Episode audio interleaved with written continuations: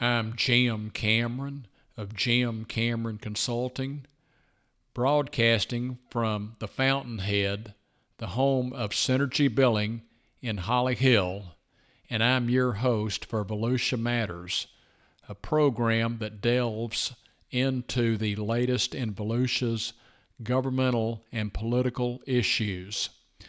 Now, this show will include interviews with city and county, as well as school board officials, members of our legislative and congressional delegations, and other members in the political community on a variety of topics. But everything will focus on matters that impact Volusia, directly or indirectly. And now for the news. Since the legislature adjourned on May 5th, Governor DeSantis has signed numerous bills, including House Bill 891, which sets up a pilot program testing out year round schools. House Bill 1259, which gives charter schools a share of school district tax money for capital cost. Senate Bill 724, which will fund new technologies to combat seagrass depletion. Senate Bill 774, which increases financial disclosure requirements for local government officials. Senate Bill 1580, which allows health care providers and insurance companies to deny care or reimbursement for care if it opposes their ethical beliefs. Senate Bill 7054 aims to protect Floridians' privacy rights in reference to a U.S. Federal Reserve central bank digital concurrency. Senate Bill 1718, Immigration steps up requirements for businesses to check immigration status of workers. It also cracks down on anyone bringing undocumented immigrants into Florida.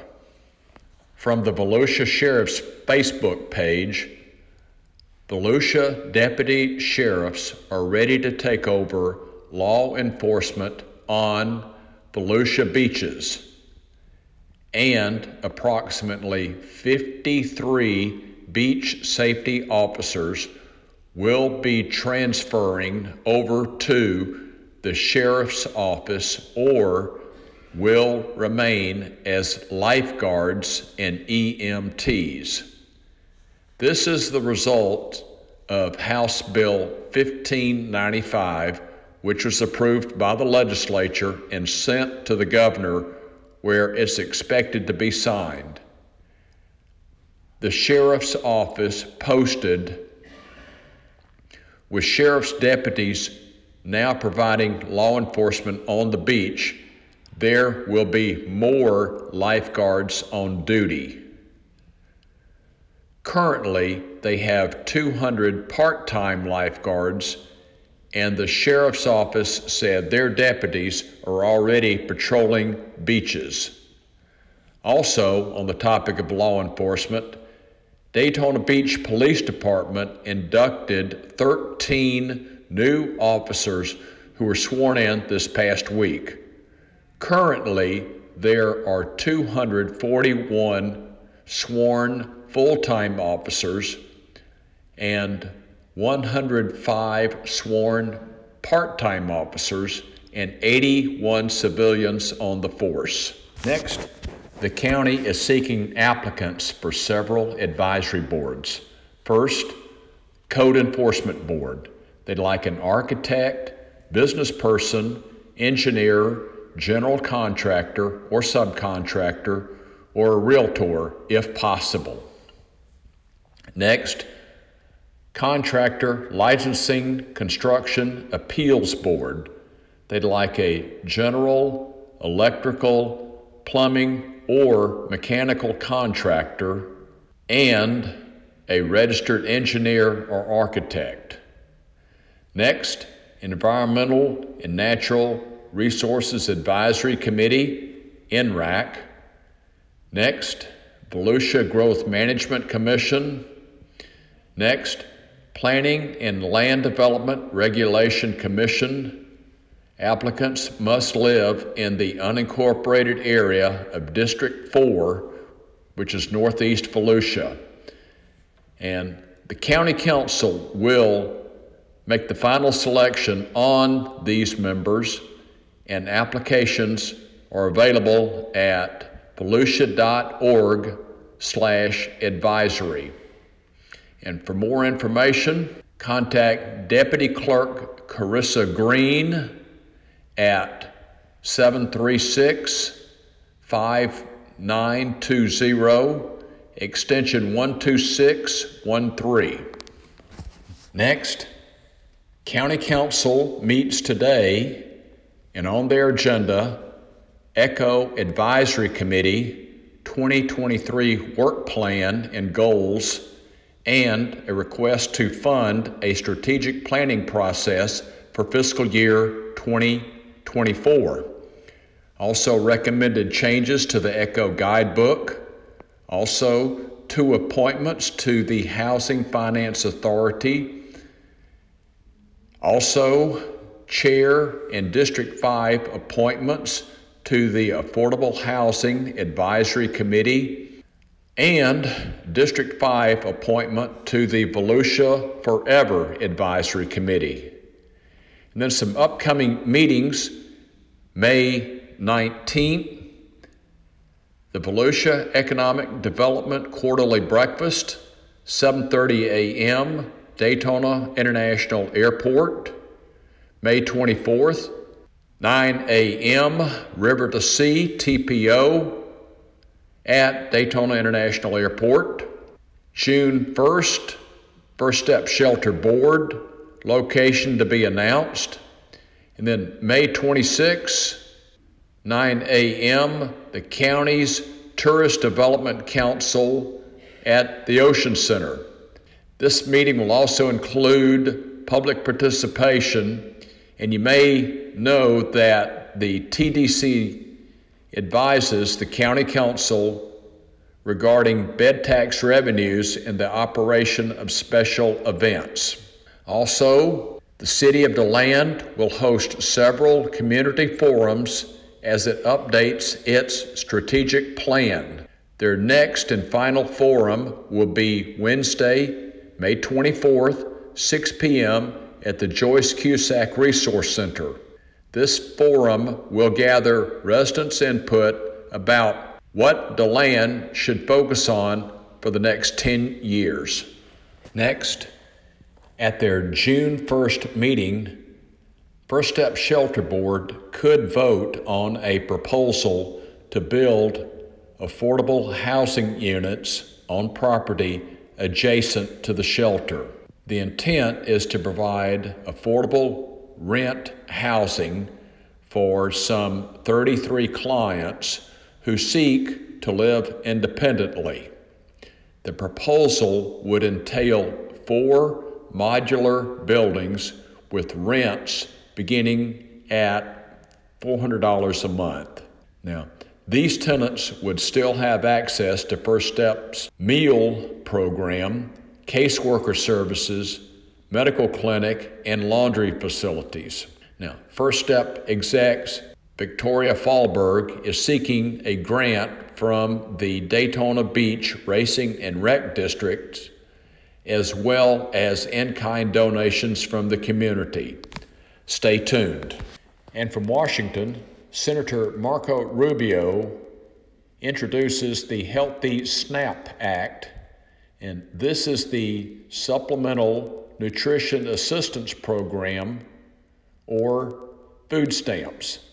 The intent of the bill is to exclude junk foods like high calorie Cokes and potato chips and, and sugary snacks, and by promoting healthier diets, the intent is to reduce Medicaid expenses. And it would also address food deserts in low income neighborhoods by providing more fresh fruits and vegetables. Next, Senator Rick Scott is proposing School Guardian Act, and this $70 billion block grant program through the Department of Justice would allow K 12 schools the funding to add armed officers and guardians across the U.S. Scott said this federal legislation is modeled after Florida's Guardian program, which was implemented in 2018 after the massacre at Marjory Stone Douglas High School. And currently, 46 Florida school districts provide funding for armed guardians. Senator Scott is also talking to Democrats to gain bipartisan support for the plan.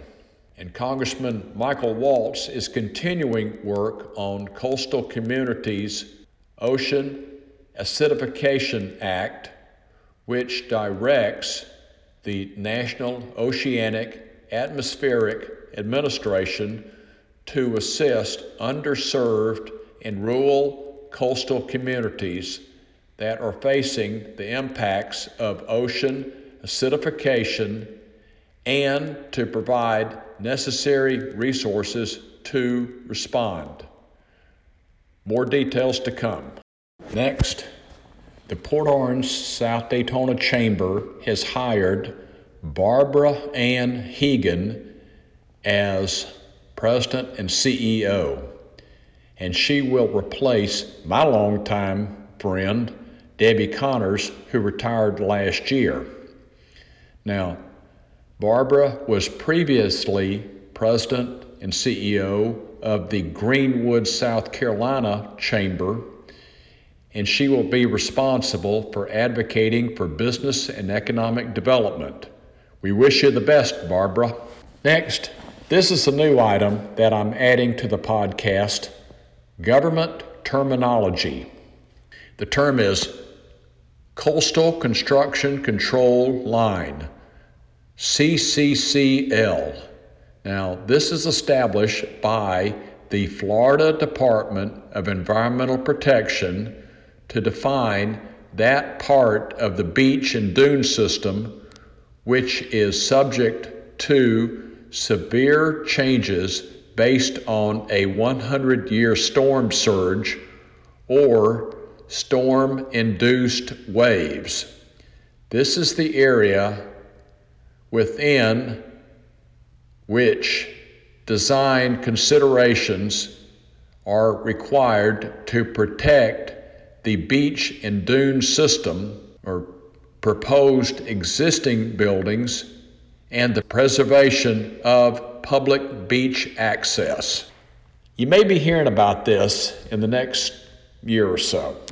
And in closing, I want to continue to announce that the U.S. debt stands at $31.7 trillion. And after they canceled last Friday's meeting, there's supposed to be a meeting of the House and Senate leadership, as well as President Biden, to address raising the debt ceiling by June 1st. Now, don't forget, the Senate is scheduled to go into recess this Friday. So stay tuned. And look for a new podcast episode to be released next week. And the views expressed on this podcast may or may not necessarily express the opinions of Jim Cameron Consulting. And for more news, check out my newsletter, which is emailed each month. And if you're not receiving it, call me at 566 2140.